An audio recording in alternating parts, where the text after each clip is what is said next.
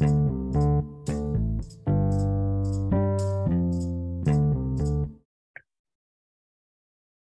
い、えー、今回の、えー、ゲストは、えー、グミ、グミ、グミサードバースミントタウン、えー、ファウンダー CEO を、えー、されてきた国光さんに来てもらってます。お願いします。よろしくお願いします。国光さん、まあ、有名だと思うんですけど、自己紹介最初にあの簡単にぜひ教えてもらえますか？はい。もともとグミって会社をやってました。2007年に創業して、2014年に上場して、2021年に退任しました。で、今はざっくりと4つのことをやってまして、で、1つは、まあ、この今背景にも書いてるミントタウンっていう、これは森保さんもいるブロックチェーンの Web3 のゲーム会社。で、もう一つはサードバースっていう、これは VR のゲーム会社。で、あともう一つはフィナンシェっていう、これはまあ Web3 ベースのまあクラウドファンディング的なサービスをやっているところと、あともう一個は Web あグミクリプトスキャピタルっていう Web3 に特化したファンド、これをサンフランシスコの方でやってます。このファンドは150億くらいのファンドですね。なんで、まあ、ざっくりと4つっていうところの、まあ、えっと、事業の方をやってるって感じになってます。よろしくお願いします。ありがとうございます。あの、なんで今日今回お呼びしたかのポイントで言うと、まあ、Web3 クリプトでの入り方と今のチャレンジを聞きたいみたいなのもあるんですけど、うん、あのまあ、そもそも国光さんほどのギバが日本スタートアップ社会にいないんじゃないかなと僕は思ってて、うん、なんか、なんでそういうふうになってったかも含めてちょっとまず聞いていきたいなと思ってますね。なんか、もともとその、なんて言うんだろう、まあ、国光さんというと、まあ、知ってる人は知ってると思うんですけど、なんか、ブログを書いて、あ起業前なんですかね、あれ。こう。そうそうそう、起業前。はい。で、なんかそういう時から、その、いわゆる情報発信とかもずっとしたり、まあ、どうだろう、今だと Facebook だったり、一時ニュースピックスだったりで、ずっと走り続けたり、まあ、あとなんだろう、僕自身で言うと、その国光さんに定期的になんか1年に1回ぐらい、あの、ちょっとランチでもみたいなことを声かけてきて、そういう多分、若、割と若手 VC みたいな実は多分他にもいると思うんですけど、そういうまず、なんか、なんでそういうふうに国見さんがなっていったところから、ちょっとまず聞いてもいいですか？まあ、でもシンプルに、えっと、まあ、もともとのね、ブログとか、多分キノピー結構見てると思うけど、はい、あの、実にあれだよね、あの、暇だった時期のブログは、あの、質量ともに豊富だよね。もう。まあ、でも、あの、すごくシンプルに、俺が得意なところってはっきりしてて、まあ、新しいテクノロジーに誰より早く挑戦して、そのテクノロジーならではのイノベーションっていうところにチャレンジしていくと。で、そのイノベーションの中でも、俺が個人的に好きなのが C 向けやったりとか、エンタメ領域やったりするから、自分でやるところはそっちに結構寄ってるよねって感じ。で、ちょうどね、その、えっと、まあ、これはその俺の本の中とかでも言ってるけど、多分これはスタートアップを作る上ですごく重要になってくるのって、この大きな波、大きなトレンドっていうところを理解するっていうのはすごく重要だと思ってて、で、例えばこの大きなトレンドって今どうなってるかっていうのでいくと、まあ、これはね、その Web3 の前の Web2.0 っていう前のトレンドっていうのが何で、で、いつ起こって今どうなってるかっていうのを理解するっていうのがすごく重要だと思って、で、俺が起業した2007年っていうのは、すごくこの、えっと、重要な年、特徴的な年で、で、まず iPhone が出た。で、加えてツイッターとかが出て、ソーシャルネットワークが伸びた。で、AWS が出た。で、この十何年間っていうのを一言で表すと、スマホ、ソーシャル、クラウドだったと思うのね。で、この3つっていうのが偶然同じタイミングに出て、それが交わるっていうところで、大きな大きなイノベーションが出てきたって感じだと思ってて、で、このイノベーションっていうのがどのくらい大きかったかっていうのでいくと、結局、これよく言ってるんやけど、このスマホソーシャルクラウドの波っていうのに乗って急成長したのが GAFA じゃん。で、2021年、この GAFA4 社っていうところで時価総額合わせて、当時760兆くらい。で、日本のすべての上場企業の時価総額をこの4社だけで超えたみたいな。で、ただ、ここも俺はずっと言ってるんやけど、一方、この4社がもともとすごくでかかったかでいくとそんなことなくて、例えば2000年の時っていうののドコモの時価総額が28兆なのね。で、この GAFA4 社足したよりもドコモ1社の方がでかかったのね。で、それがその後、ドコモの時価総額っていうところは、まあ、成長せずに、結局、結果、このね、スマホソーシャルクラウドの波に乗った GAFA っていうところが天下を取ったみたいな。なんで、結構重要なのは、日本っていうのがよく失われた20年、30年って言ってるけど、結局アメリカを見ても既存の会社、古い会社って成長してないのね。GE も GM もウォルマートも。でも結局 GAFA だったりとか、あとはまあ最近で言うと NVIDIA とかテスラとか、こういう新しい会社っていうところが成長した。で、ここっていうのが日本とアメリカの、まあ中国も含めてね、大きな違いなんだろうと思ってて。なんで、ここでいくと、この何、とんでもなく大きなビッグなトレンドって感じのところに乗るかどうかっていうのがめちゃくちゃ重要。で、今足元で起こっていることが何かでいうと、いよいよこのね、十何年間、このと世界のこの経済を牽引してきたスマホソーシャルクラウドっていうのも、いよいよ成熟期を迎えてきて、うん、で、例えばこれは GAFA、マイクロソフト含めた決算って、もうね、もう各社ゼロ成長やからね。うん、で、アップルとかね、今過去、時価総額過去最高ってなって400兆になってるけど、実際、もうマイナス成長やからね。うん、なんで、もう GAFA も成長してない。e コマースも成長してない。ネット広告も成長してない。で、日本で言ってもね、やっぱこの Web2.0 っていうのを牽引してきた LINE とかメルカリとかも成長してないみたいな。なんで、いよいよこの辺が成熟期を迎えて、新しいトレンドっていうのが起こりつつあると。これ、これちなみにコロナ明けで一時的にこう、なんかゼロ成長化しているみたいな言ってあると思うんですけど、これからちょっとその成長が、まあ、今までみたいな成長はやっぱ全然なくなっていく感じですか？もうだってコロナのこのピークデジタルのところっていうのはね、結局、あともう過ぎて、もう今ね、リアルな経済戻ってるじゃない。で、戻ってるけど足元で言って、この辺全然回復してないじゃん。だからもうここはもうもう基本的にもうスマホってもう行き渡ってるじゃん。で、クラウドも使うやつが使ってるじゃん。で、ソーシャルもね、もう大体みんな使うやつは使ってるじゃん。でそういった意味でいくと、もう新しいそのユーザーが増えてないから、だからまあそういった意味でいくと、まあ、あとここのスマホソーシャルクラウドっていうところが、まあ、ピークアウトして成熟化っていうのは、これはもう確定した事実だと思うね。で、そこに対して新しいビッグなトレンドとして、まあ、メタバース、Web3、AI っていうところが来てるっていうのが、これが俺の本の中でも書いてるみたいな。まあ、なので、そういう感じの、この新しくここから、あの、ガッと伸びてくるトレンドっていうところの入り口に立つっていうのが、やっぱこれはね、VC としても、起業家としてもすごく重要なところなのかなっていうなんで、まあ、俺がやってることっていうのはそういう感じで、ここから来るビッグなトレンドって何だろうみたいな、っていうのを俯瞰的に考えて、で、その上で、あ、ここっていうのを決めたら、そこの領域っていうので、じゃあ何が来るんだろうみたいな、っていうのを考えて、そのテクノロジーならではのイノベーションっていうところっていうのに深掘っていくみたいな。まあ、これがだから俺がやってるところ。ところのすべて、うん、本当に栗光さんにこう感謝してる。の一つが具体的ポイントであるのは、あのまさにそのビッグマーケット披露っていう話があって、ライブストリーミングやろうって言って通したのがいいからで、でまあ、近々上場するんですけど、その、23で6月に上場するんですけど、あの、アイデミって会社もこれ AI やろうっていう、はい、スタートした、まあ、それぞれが5、6年ぐらいでそれぞれ上場したんですよね。だから、でもそれをなんか決めてたのは、いや、まだまだこの辺チャンスあるよっていうのを共有して、まあ、やろうって言ってスタートしただけというか、まあ、僕の役割のなんか半分以上はそれぐらいみたいな感じだと思う。そう。でただ、えっと、一個難しいのは、その結局、えっと、何？勝つのってやっぱならではっていうところが勝つんやけど、でもじゃあ VR ならではって何だろうとか、スマホならではって何だろうとか、ソーシャルならではって何だろうって感じの、このならではってところっていうのを見つけるっていうところは結構難しいんだよね。だこの辺っていうのが結局その起業家だったりとか、その VC だったりとかっていうところの一つのなんか差別化というか、コツになってくるとこなのかなって感じで思うよね。これが例えばね、キノピーラーのところの、あと、まあとこの VTuber とかね、2時3時とかエニカラとかこの辺も、あエニカラとかあのカバーとかもすごいことになってるけど、まあ、正直言うとね、えっと、初期の、ああの辺って、まあ、結構その、と初期に、うちらのところのあの、あと東京 VR あスタートアップスってインクベーションから出てきたところも多いんやけど、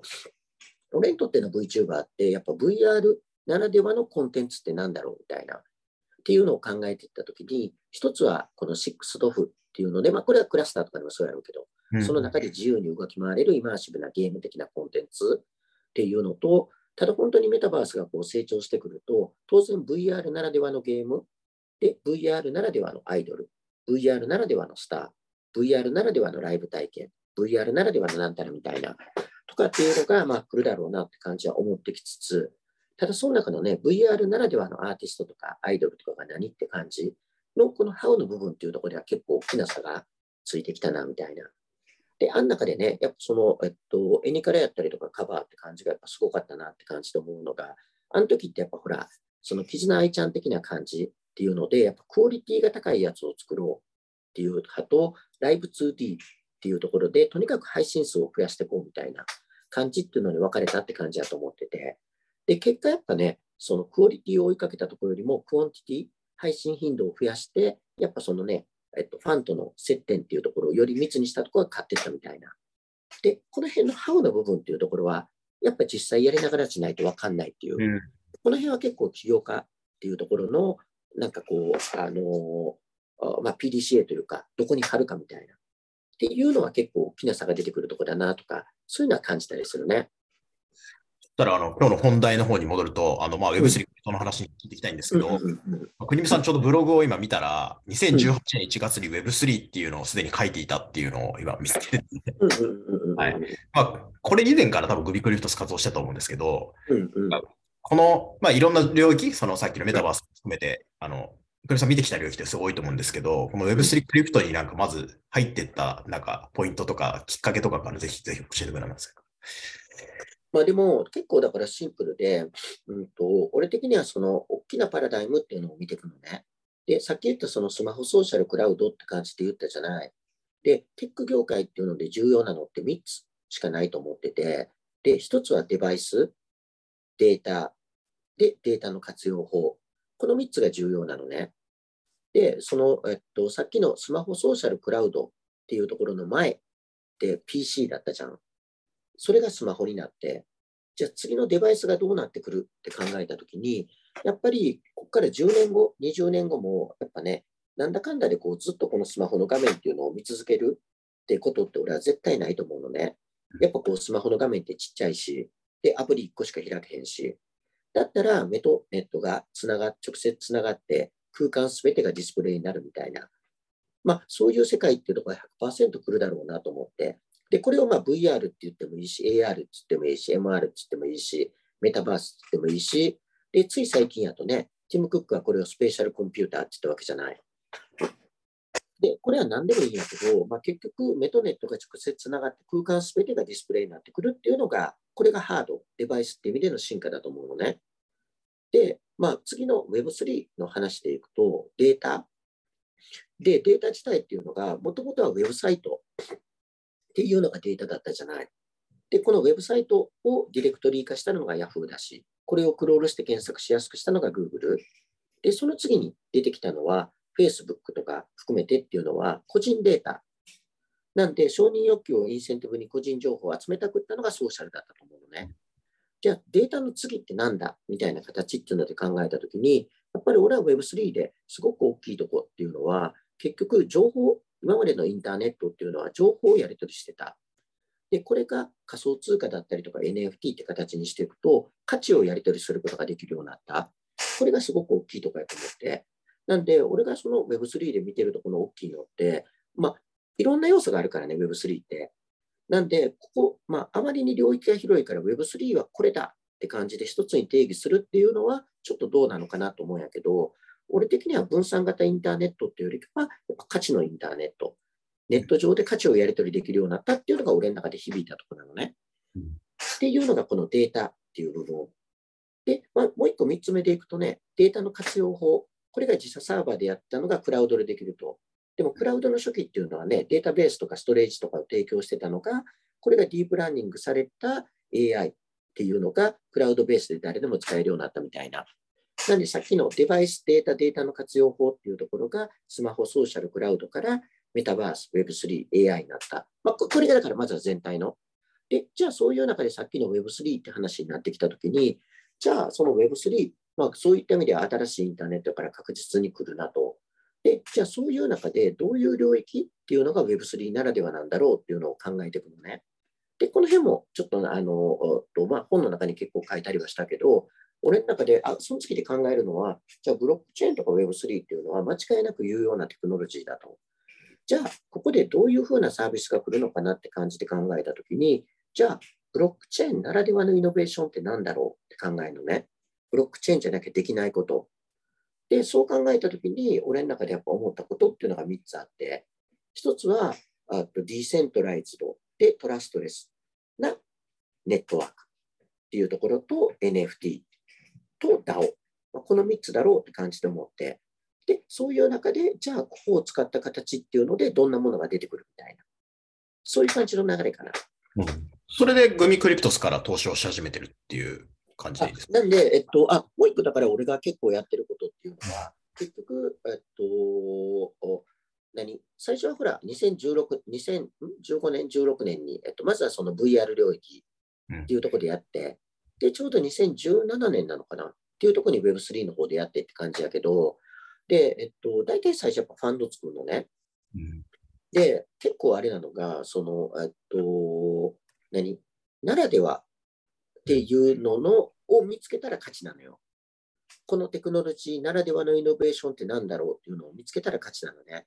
ただ、何がならではってよくわかんないんだよ。で、ここっていうのはもう PDCA 回すしかないのね。っていうのでいくと、結局自分で1個のことやるとさ、1個のことしかわかんないじゃん。でも投資すると幅広くわかるじゃん。ね、自分が実際投資したところもそうやし、いろいろピッチ受けたところ含めてって感じのなんで、そういった意味でいくと、やっぱその明らかにブロックチェーンというところは次の大きなイノベーションだって感じで思って、で、じゃあそこに貼ろうと。じゃあまずはファンドを作ろうっていうので、グミクリトスキャピタルってファンドを作って、で、イノベーションの中心はシリコンバレーやと。で、向こうにファンドを作って、で、向こうの、やっぱね、えっと、いけてるスタートアップとかっていうのに投資してきながら、彼らと一緒にならではってなんだっていうのを見つける旅みたいな。で、そういう中で自分の中でかなりこう見えてきたみたいな感じがあったから、だったらまあ、えっと、自分でもみたいな形っていうので、フィナンシェだったりミントタウンをやってるみたいな、そんな感じ。でその初期のこう、うん、グミクリプトスから通した、まあ、オープンシードも通してるというのを聞いてるけど、うん、なんか何個かピンときたものって、その当時の感覚で言うと、どんなところがあったんですか？あなんで、その中でいくと、えっと、何？俺の中で、その、えっと、例えば一つの例でいくと、あと、その、ブロックチェーンならではのイノベーションって何だろう？みたいな形で思ったときに、この NFT っていうのは確実に面白い。という形っていうので思いましたと。まあ、要するに価値っていうのをね、えっと、要するにそのコンテンツっていうところを、あとであまあ、NFT の価値ってデジタルデータだけど、供給量を制限することによって価値を持たしたっていうのが価値だと思うのね。で、結局、物の価値って需要と供給で決まるのね。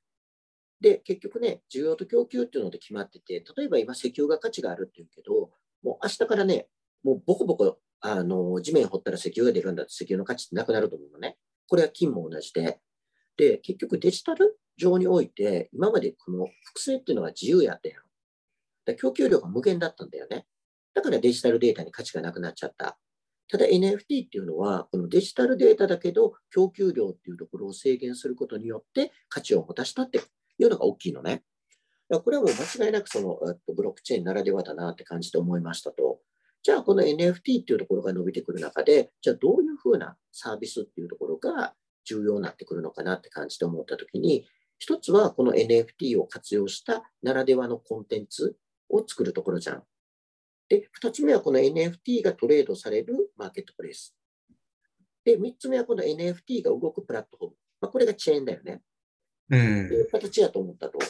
で、そういう感じの中で、じゃあマーケットプレイスってどういうとこあるのかなと思って、当時って NFT ファーストのマーケットプレイス。あ、で、さらにいくとね、えっ、ー、と、そうなってきたときに、結局、スマホ時代にヤフオクにメルカリが買ったみたいに、やっぱりならでは勝つんだよ。だから結局メルカリが NFT つけるとか、eBay が NFT つけると、こんな勝負にならないのね。やっぱならではの新しいスタートアップが勝つ。ここはまあ当然ベースであって、で、じゃあならではって感じでやってるところはどこだろうって感じで思ったときに、当時 NFT のマーケットプレイスって世界に3つしかなかったのね、探したら。だからその3つとも全部通したみたいな。3つは、3つは全部通したんですかそうそうそうそう強い話ですそうそうそうそうそうそうそう。で、まあ、結局当時ってオープンシーとかでも従業員3人しかおらへんからさ。おおで当時やったのがオープンシート、あとワックスってとことオリジンってところがあって探したら。で、全部すごいちっちゃかったから、だから全部通したみたいなとか、まあ、同じく、例えば当時のところでいくと、ね、えっと、このチェーン含めてって感じをやってるところっていうのも確実に伸びてくるだろうみたいな。うん。あ、とか、とか含めてっていうところ、あ、あなんで、まあ、なんでざっくりとそういう感じかな。うんうん、なるほど。で、まあ、10、まあ、17、8年とかにももちろん当然その初期のオープンシーだったり、まあ、グミ首差が投資し始めてってあると思うんですけど、で、21、2年がやっぱりも盛り上がったじゃないですか。うん、この間を、こう、な組さん的に整理するとなんか、どのタイミングで何がっていうのが、その、いわゆるスタートアップする側にとってのなんか転換点がなんか何個かあったかとすると、なんか、どういうポイントかって聞いていいですか？あなんで、えっと、結局、えっと、そのスタートアップとか投資する上で重要なのって、時間軸とか含めてっていうのがすごく重要なのね。で、Web3 領域でみんなが、えっと、何多くの投資家とか起業家が勘違いしてる、うん、あとなんかあ定説とかってあって、ファットプロトコルって聞いたことある？あります、あります。はい、ああれはもう間違ってるのね、決定的に。で、まあ、ファットファットプロトコルって何かでいうと、結局、そのね、とブロックチェーンにおいて、このプロトコル部分っていうところがすごく重要、価値がでかい。これがイーサリウムやったりとか、ポルカドットやったりとか、スイとか。で、既存のインターネットっていうのは、プロトコル部分じゃなくて、結局アプリケーション部分っていうところに価値があるけど、Web3 はそれが逆だって感じっていうのがあるのね。で、これは嘘なのね。間違ってんのね。うん、これってどういうことかでいくと、はい、イノベーションのステージによって重要な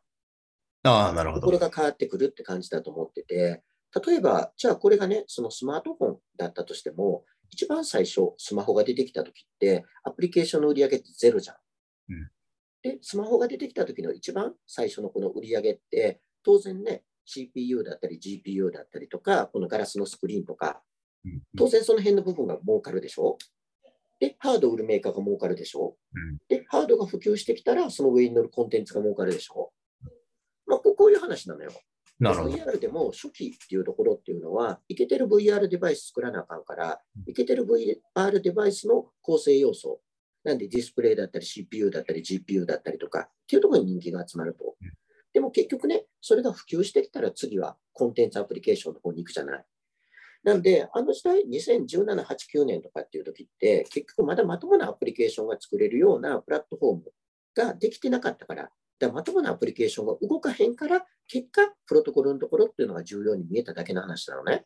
なるほど。でも、結局、プロトコルの部分だったりとか、ハードの部分だったりって、コモディティ化してくるから。で一旦これが充足してくると、やっぱ価値の部分っていうのは、やっぱユーザーと面する、やっぱアプリケーションの部分になってくるんだよね。だからこれはもう全てで起こってきたから、当然この Web3 でも同じようなことって感じ。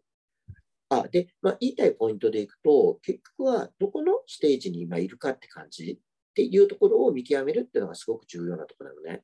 まあ、だから今 AI でも NVIDIA が人気あるっていうのもね、まだまともなアプリケーションとかが来るようなレイヤーじゃないから。うんうん。まあまだ。NVIDIA とかが人気あってくるけど、まあ、でもこれ相場ね、ここ自体のところはコモディティ化してくるから、NVIDIA 自体には対して価値がなくなって、その上のアプリケーションがより価値が出てくるみたいな。うん、まあ、まあ、そういうふうな時間軸っていうのがありますと。で、そういった意味で、じゃあ Web3 の時間軸は何かっていうのでいくと、今 Web3 時代でいくと、まあ、基本的に、えっと、第4世代だと思うね。うん、で、第1世代が何かでいくと、ビットコインとそのコピペタッチ。第2世代はイーサリウムとそのコピペ。で、第3世代はイーサリウム上で動くアプリケーション。うん、で、第4世代はイーサリウムのガチライバルたち。うん、で、ここからまあ第5世代に向けての動きが今出てきてるって感じだと思ってて、で、具体的にいくとどういうことかでいうと、まあ、第1世代ってまずはビットコインが出てきたじゃん。で、ビットコイン、まあ、要するに通貨としてのチェーンというか、Web3 というか、で、俺がコピペって言ったのは、基本的に、えっと、この、あとブロックチェーン上のやつってオープンソースが多いじゃん。でビットコインのソースもオープンソースやから、基本的にあの時代、ビットコインをコピペして作られた通貨が出まくったのね。でも、いろんなやつが出てきたけど、もう今ほとんど残ってないでしょ。まあ、なんか、出てくるやつ一つもないですよね。その、これビットコインクローンだっていうことの認識で。消えたでしょだこの戦いっていうのはもうビットコインの圧勝で終わったのね。で、二つ目の戦いっていうのが、イーサリアムとそのコピペたち。で、イーサリアムってどういうふうな存在かでいくと、まあ、当時ね、ビットコインっていうのをずっと見てた、当時19歳やったビテリックが、このブロックチェーンっていうのを使うと、通貨以外のありとあらゆる目的っていうのに使える分散型アプリケーションのプラットフォームが作れるんじゃないかみたいな。これがまあイーサリアムの初期コンセプトなのね。っていうところで、この分散型アプリケーション、ありとあらゆる目的っていうのに使える分散型アプリケーションのプラットフォームとしてのイーサリアムができましたと。で、当時、やっぱこのイーサリアムのコッペっていっぱい出てきたのね。でもこれもイーサリアムの圧勝ではあったでしょで、そうこうしてきたうちに、イーサリアムってプラットフォームが出てきたから、その上に乗るアプリケーションっていうのがいろいろ出てきたのね。で、一番最初に出てきて流行ったアプリケーションが ICO なのね。要するに世界中から資金調達をするっていう。で、その次に出てきたのが DeFi なのね。で、その次に出てきたのが、あと NFT なのね。で、その次に出てきたのが GameFi なのね。で、その次に出てきたのが DAO なのね。で、これはもう基本的にイーサリウム上に乗っかってるアプリケーションみたいな。で、基本こういうふうな感じで利用用途がいろいろ出てきた中で、イーサリウムの本質的な問題点みたいなのがいろいろ出てきたじゃん。だったら、このイーサリウムの本質的な問題を解決しようっていうのが第4世代なのね。で、この第4世代の動きって中で、まあ、これイーサリウム自体もイーサ2.0って形とかで進化してきてるやん。っていうベースがあったりとか、イーサそのものを進化させようっていうのが、イーサ2.0やったりとか、あとはレイヤー2のところで GK やったりとか、オプティミスキック入れたりとかっていうところで、これはイーサを拡張しようみたいな。で、二つ目のところでいくと、イーサ自体を、まあ、フォークして作る EVM っ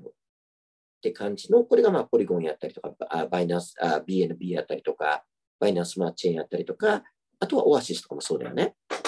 と、あとは本質的に力作り直そうっていうのがスイとか、あアプトスとかそうだよね。っていうのが今第4世代出てきてて、で、じゃあ次第5世代が何かって感じでいくと、要するに今のやっぱイーサリウムって限界があるから、その上で作れるアプリケーションに限界があるのね。これ第5世代は今、まさに2023年以降ぐらいってイメージでいいんですか？あ、そうそうそうそうそう。なんで、既存のイーサリウム上だったら動かないようなアプリケーション、っていうところが、この第4世代がしっかり成功してくれると、でガス代もほぼかからずに、超ちょっぱやでスケーラビリティもあるチェーンが出てくると、次っていう第5世代が出てくるよね。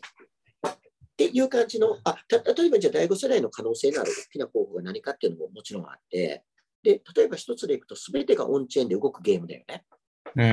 で今のゲームって結局イーサリウムやったりとか、まあ、ポリゴンとかにしても BNB にしてもやっぱ遅いのね。うんだからここ上やったら、基本このステップンとかね、うちのキャプテン翼のゲームとか含めてやけど、基本ほとんどオフチェーンで動いてるじゃん。でも本来であったらやっぱフルオンチェーンでやったであるべきやったりするじゃない。うん、でも今フルオンチェーンのゲームなんか無理なのね。でももしこの第4世代っていうところでこの辺が全部解決されてきたら、当然ゲームをフルオンチェーンゲームって出てくるよね。さん、フルオンチェーンっていう言葉をあの説明していただいてもいいですか？あその、まあ、オンチェーンとオフチェーンっていうので分かれてるじゃん。オンチェーンっていうのがブロックチェーン上に書き込むデータを。で、オフチェーンっていうのは普通のウェブサービスだよね。で、例えばじゃあステップンとか、まあ、これキャプテン翼もそうだけど、結局、オンチェーン上に書き込むって感じになってくると、ガス代がかかってきたりとか、あと書き込むまでの時間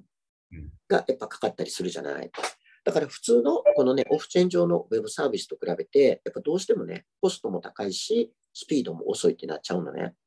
で例えばゲームでね、ワンクリックするためにガス代かかったら地獄やん。で、バトルするためにガス代かかったら地獄じゃないさすがにそれって厳しいよねって話になってくるから、だから例えばステップンとか翼とかでも、ほとんどのっとものっていうのは通常の Web2 のゲームと同じく、そのオフチェーン上で動いてるのね。でも、例えば NFT を購入するときとか、NFT を自分のウォレットに取り出すときとか、このタイミングのところでオンチェーン化してるのね。なんで、基本的にはできる限り、そのオンチェーン上でのアクティビティを減らして、できる限りユーザーにガス代とかの負担をなくすみたいな感じにしてるっていうのが今なのよ。うん、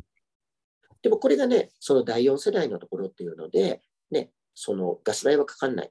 し、まあ、めちゃくちゃちょっぱいで早いみたいなのができてくるとさ、この辺意識しなくてもいいじゃない？なんで、第5世代っていうのはそういう感じで、まあ、例えばだから今、普通にできないのって、えっと、なんだ、あと、普通にこの仮想通貨のハイフリーケンシートレードとかも今できないのね。あと、ガス代高いから、トランゼクションのところが。でも、例えばだからこれ、スイとかアプトスが注目されてるのって、本当に彼らが言ってることが実現できるようになってくると、彼ら上で発行してるその仮想通貨とかのハイフレキシートレードとかもできるようになってくるよねとか、そういう感じとかの、まあ、いろんな今の、えっと、イーサリアムとか、今の EVM チェーン、ベースだったらできないようなことっていうのができる。そういうアプリケーションが出てくるのが第5世代。そんな感じ。これはあれですよね。これ第4世代と第5世代もこう、まあ何年かこう、いわゆるこう、またっと2022年までがとかじゃなくて、多分こう、あれでかぶってんですよね。そう、それぞれのとこはこう、上にこう乗っかってくるみたいな、うん、そういう感じのイメージかな。そうですなるほどな。え、国見さんとしてはなんかこの、今、まあ、ブロックチェーンゲームを作ってるのがミントタウンじゃないですか。うん、そのミントタウンとしては、例えばなんか、まあ、今のフルオンチェーンゲームみたいな方向性を、まあ、今今試してるってことだったりとか、だからどういう、こう、ブロックチェーンゲームに貼ったポイントっていうのは、あの、どういうところにあるんでしょうか？うん、フルオンチェーンゲームは無理だね。今のところまだ、えっと、さっき言ったその第4世代のところっていうのがまだ見えてきてないから、その、あと、どっからどう考えても今フルオンチェーンって無理なのね。で、そう考えてくると、まあ、今みたいな形のハイブリッドになってくると。で、じゃあそのブロックチェーンならではのゲームって何だって話になってくると思うのね。で、結局、あとまあ、ここ自体はね、俺もそのブロックチェーンならではの楽しみ方って何だろうみたいなっていうところを結構模索している最中っていうところでもあるんやけど、やっぱり、その、うんと、俺がやっぱ思うのは、その、あとブロックチェーンができたことで、今までの Web2 になかったところって、ゲームの中に経済圏を作れたってことが大きいと思うのね。で、それをね、 Axie Infinity とか、 Play to Earn みたいな形でゲームしながらお金を稼ぐみたいな感じって言葉が出てきたけど、で、まあ今でいくとね、このお金を稼ぐってところっていうのが先走りすぎて、ちょっと過度にそっちに寄っちゃってる部分っていうところはあるんやけど、ただ、とはいえ、ゲームをしながらお金を稼げるようになったっていうのは、結構これってブロックチェーンならではやと思うのね。うん、だからここの部分っていうのをしっかり深掘りしていくっていうのが結構重要っていうところなのかなとは思ってるね。栗見さん、あのよくあの他のところでもあのメルカリや YouTube の初期ユーザーがあのこう、まあ、いわゆるこう恩恵を受けれないのが Web3 で変わるみたいな話してるじゃないですか。これ僕結構好きですけど、なんか、ここでも、なんかどういうポイントがこの Web3 トークンによって変わるみたいなところをぜひ話しますか？うん。で、まあ、これはね、多分 DAO の話っていうところに近い感じだと思うんやけど、結局、その、おっと、この DAO の、あで、DAO ってね、何かでいくと、まあ、自立分散型組織って感じで言われてるやつやけど、結局、あと、あ端的に言うと、あと、ユーザーとか顧客にもトークンって形でインセンティブを配ることができる。そのことによってサービスの成長っていうのをより加速さすことができるって感じなんだと思うのね。で、この DAO っていうのの基本的な構造っていうのでいくと、まずはビジョンがある。うん、で、ビジョンに共感してできたコミュニティがある。で、コミュニティが発行する独自トークン。ビジョン、コミュニティ、独自トークン。これが DAO の基本セットなのね。で、みんなでこのビジョンの実現っていうのに向けて頑張っていくと、結果コミュニティメンバーが増えて、結果トークン価格が上がって、みんなハッピーみたいな。まずはこれが基本構造ね。で、結局、今までの Web2 っていうところの問題点っていうのは、結局は、その、おと、インセンティブっていうところが、ごくごく一部の投資家とか創業者とかっていうところに偏ってるっていうのが問題だと思うのね。で、例えばじゃあそのさっきの話の YouTube の話やった時って、まあ、YouTube のビジョンって、まあ、動画の民主化みたいな感じってあるじゃん。で、今まではね、そのテレビ局とかそういう限られた人しか動画を配信できなかったのが、誰でも配信できるようになったって感じの、まあ、動画制作配信の民主化っていうのが、例えば YouTube のビジョンやったとしたら、で、まあ、今その YouTube っていうのが凄まじく大成功しましたと。で、今 YouTube の価値っていうところが、まあ、例えば100兆円くらいの価値になりましたと。で、この100兆っていうのがどこに行ったかでいくと、YouTube の創業者と YouTube に初期に投資した人と、まあ、YouTube を買収した Google っていうところはこれがメタじゃん。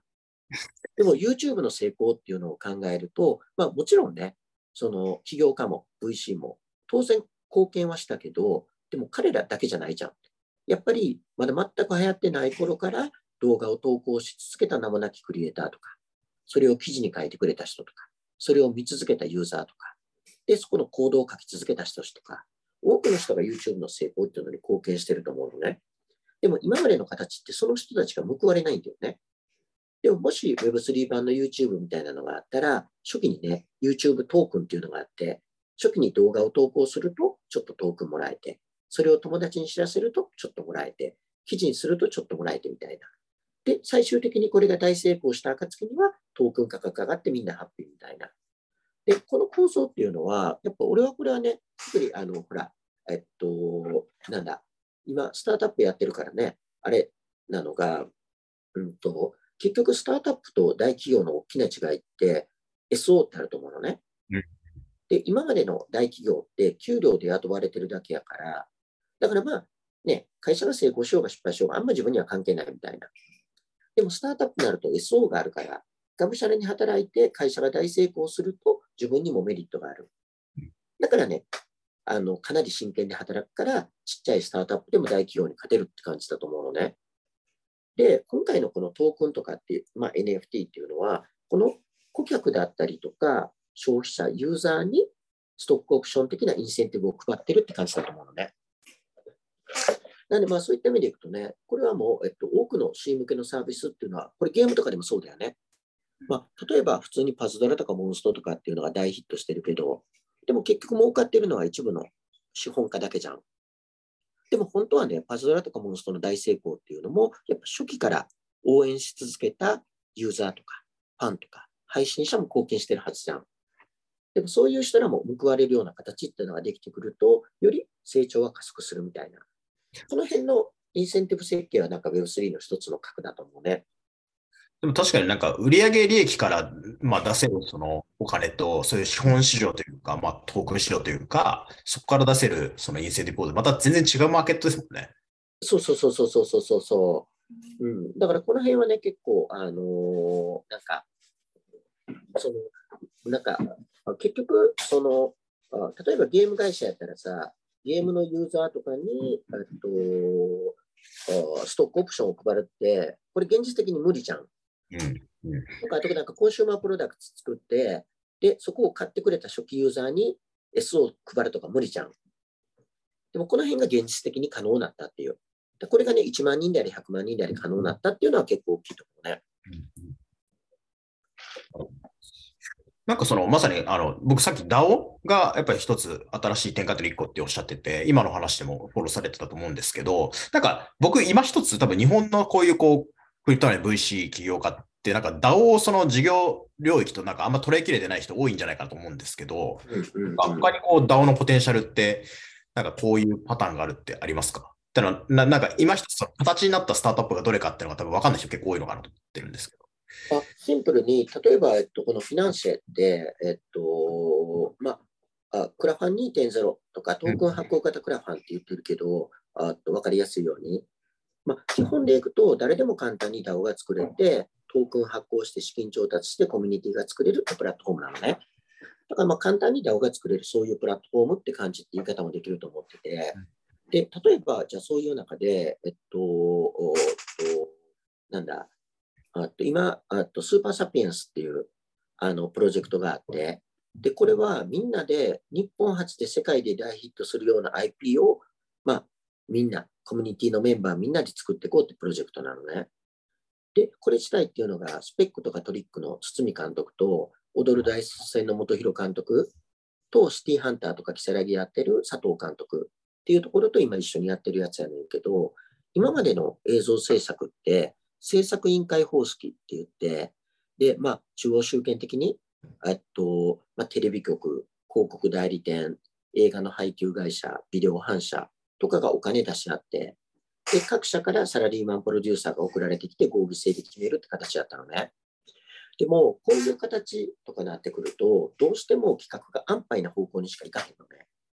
だから原作が何部出てんのとか、役者誰とか、コンプライアンスかとか。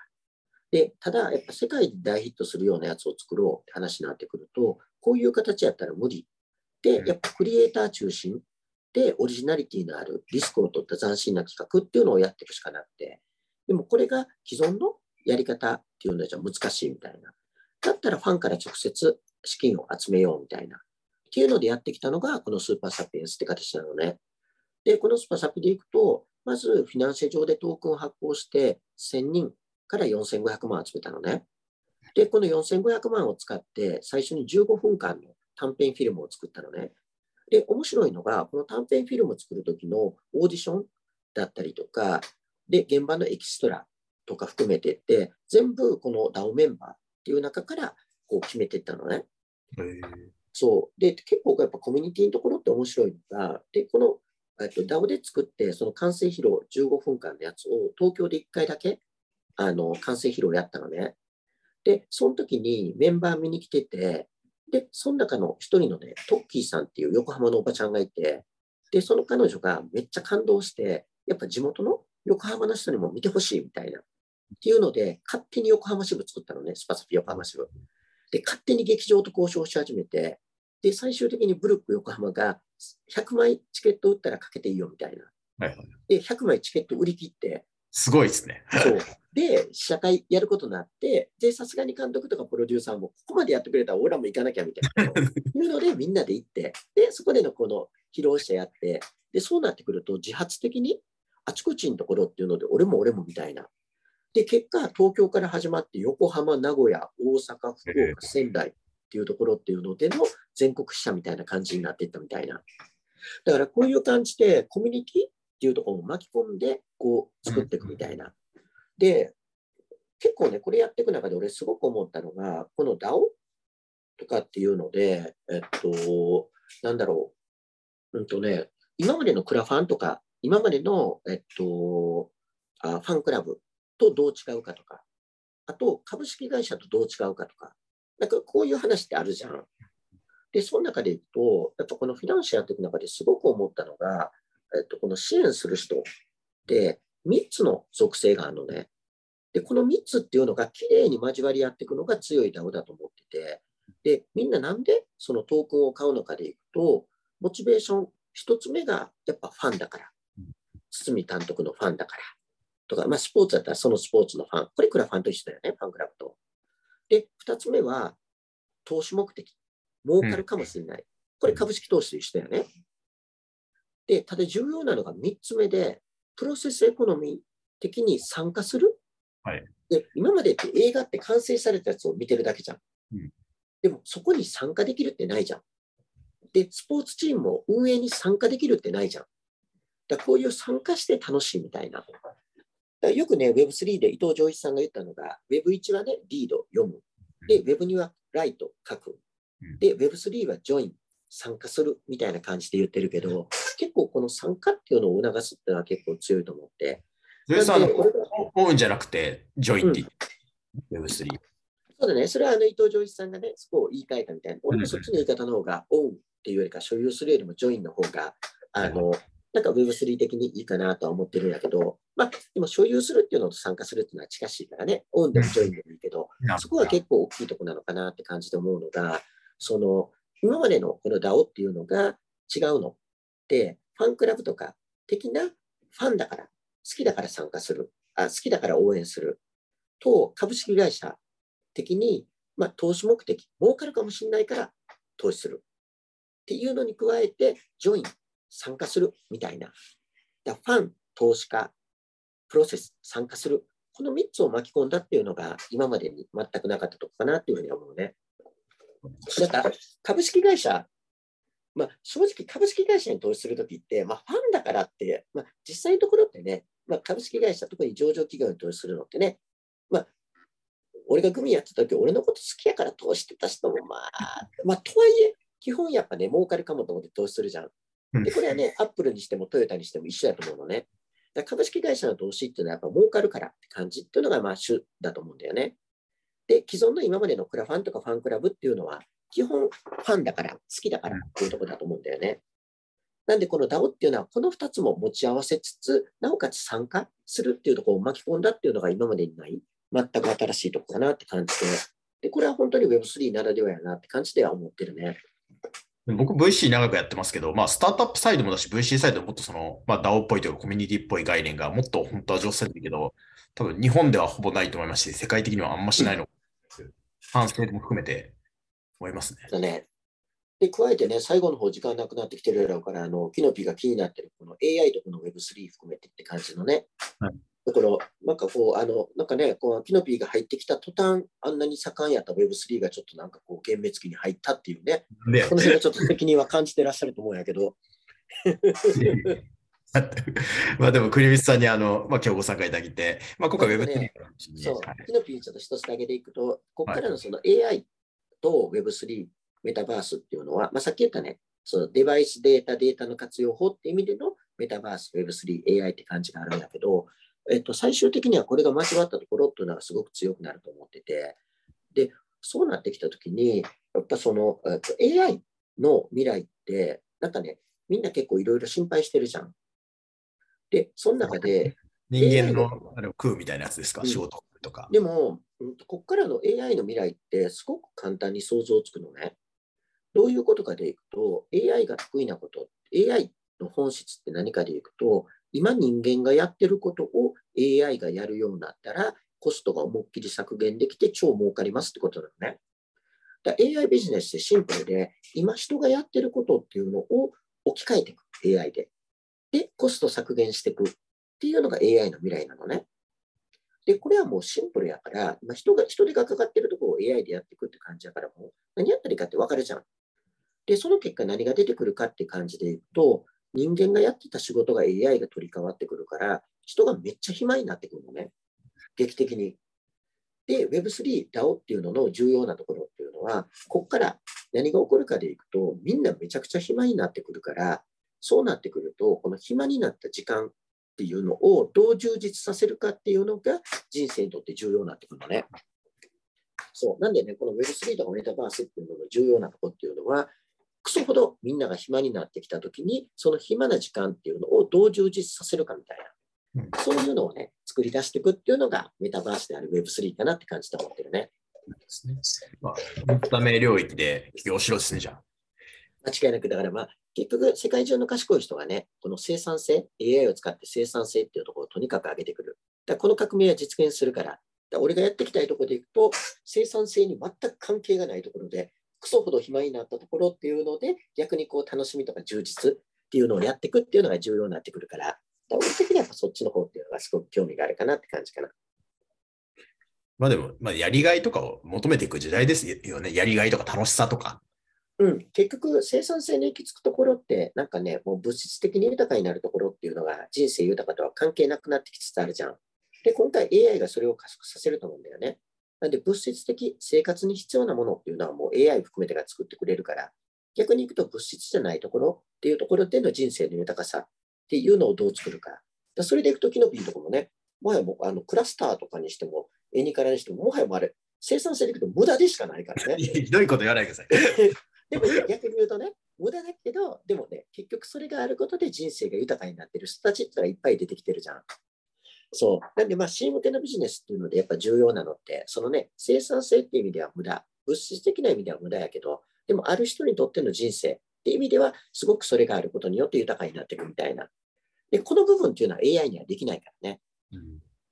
なんで、そういうあのところっていうのが、まあ、なんで、あの、スカイランドは本当にね、あの、生産性っていう意味では無駄なところにばっかし通してるから、だから逆に共感性はあるよね。ありがとうございます。はい。それでは、えーまあ、今回は栗光さんに来ていただいて、あの、まあ、Web3 から AI まで幅広くやっていただきました。あの、ありがとうございました。はい。じゃあみんなで頑張っていきましょう。